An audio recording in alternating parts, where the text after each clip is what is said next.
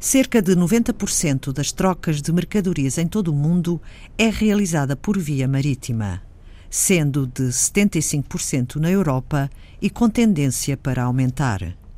O impacto ambiental e na saúde é grande devido à emissão de gases poluentes. Alexandra Monteiro, engenheira química da Universidade de Aveiro, especialista em questões do ambiente, nomeadamente na qualidade do ar, coordenou o projeto Airship, que avaliou o impacto das emissões do transporte marítimo internacional na zona costeira portuguesa. Primeiro fizemos a estimativa das emissões associadas a essas rotas. Quando falamos em emissões, estamos a falar de que gases? Estamos a falar de todo o tipo de gases. Eh, em particular, preocupa-nos mais aqueles que são mais críticos em termos de qualidade do ar e impacto na saúde humana. E estes quais são? São as partículas, a matéria particulada que existe no ar, os óxidos de azoto, os óxidos de enxofre, que é um poluente muito específico desta atividade, Uh, quando às vezes a gente diz os navios são, uh, são os que emitem mais uh, SO2, estes óxidos de enxofre, é natural, porque são só praticamente eles que emitem. Portanto, também é preciso ter alguma, algum conhecimento em termos de, de como interpretar estas notícias, não é? Hum. Portanto, a investigação foi feita. A primeira tarefa, grande tarefa, foi a estimativa dessas emissões, e como deve imaginar, estas emissões não são medidas. Portanto, o, o, que é feito é tem que haver uma estimativa, um cálculo dessas emissões, e para isso o que é que é feito? É preciso saber todo o tipo de navios que existe, a velocidade que, que, que, eles andam, o tipo de combustível que usam e por isso nós aí, esse trabalho foi feito em colaboração com, com o Instituto Meteorológico da Finlândia, porque eles têm acesso a dados automáticos, os, os tais AIS, eh, que, que, nos permitem ter uma monitorização uh, quase em contínuo do tipo de navios que anda a circular. Sabendo essa informação, conseguimos então estimar as emissões.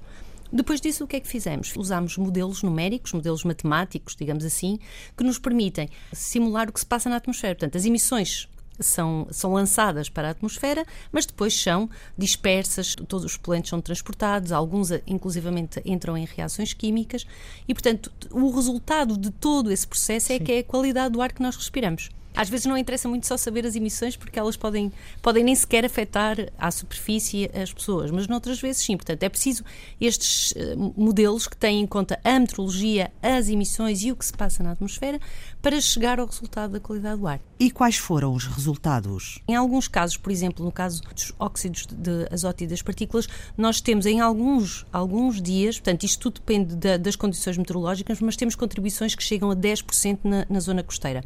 Quer dizer, não podemos, não podemos negligenciar esta atividade. Portanto, estamos a falar das pessoas que moram na, na orla costeira portuguesa, não é? E, portanto, às vezes quando falamos que uh, as, as maiores atividades contribuem ao transporte ou, a, ou a, o aquecimento doméstico ou a indústria, quer dizer, é os 10%, de, até chegámos a valores um bocadinho acima, mas em média 10% é significativo. Não é a maior atividade, mas é significativo na, na zona costeira. E claro junta-se depois... aos outros valores que já existem. É? Exatamente. É? Portanto, quando falamos que o transporte pode ser 20% ou 30%, transporte rodoviário, depois temos aqui também um transporte marítimo que não pode ser negligenciado. Na zona costeira, como eu ia dizer. Portanto, depois, à medida que caminhamos para o interior, esta contribuição não se torna significativa. A par do estudo do impacto da poluição causada pelo tráfego marítimo na zona costeira portuguesa, foi também estudado um caso particular, o Porto de Leixões. O Porto de Leixões, eh, como outros portos, não, não é o único, mas tem uma preocupação uh, em termos ambientais muito grande. Portanto, nós já trabalhamos com eles há alguns anos e, portanto, a eles importa-lhes bastante perceber em termos de, do ambiente que eu rodeio, portanto, da área urbana envolvente, qual é o impacto do Porto Leixões na área envolvente, até porque já houve em algumas situações casos de, de queixa relativamente, por exemplo, a um tipo de a um ou outro poluente. Portanto, eles preocupam-se com isso e, portanto, querem saber que tipo de medidas devem tomar para mitigar essa influência. Um, de toda essa área portuária. Portanto, foi basicamente esta a razão. Eles têm interesse em saber isso.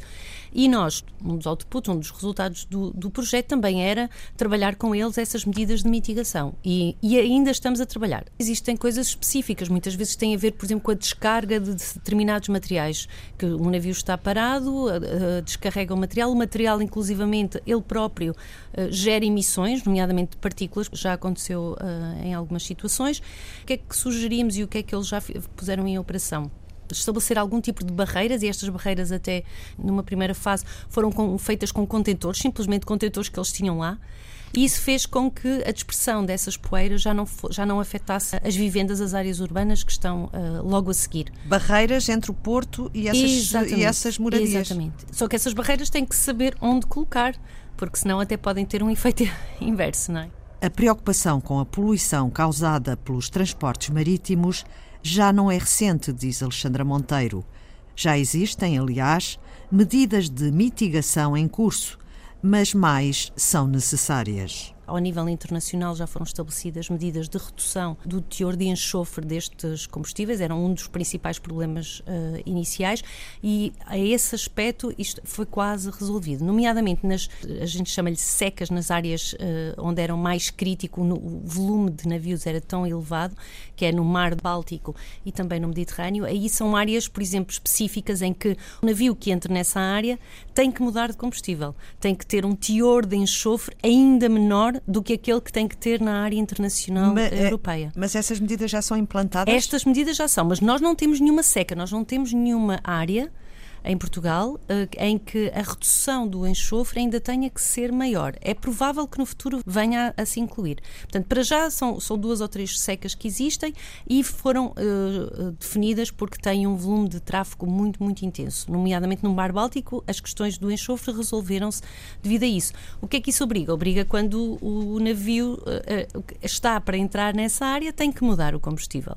Por exemplo, para terem uma noção, a legislação europeia é bastante exigente face às outras áreas ao nível mundial. Por exemplo, os navios, quando saem desta área uh, jurídica europeia, eles mudam automaticamente o combustível para pior.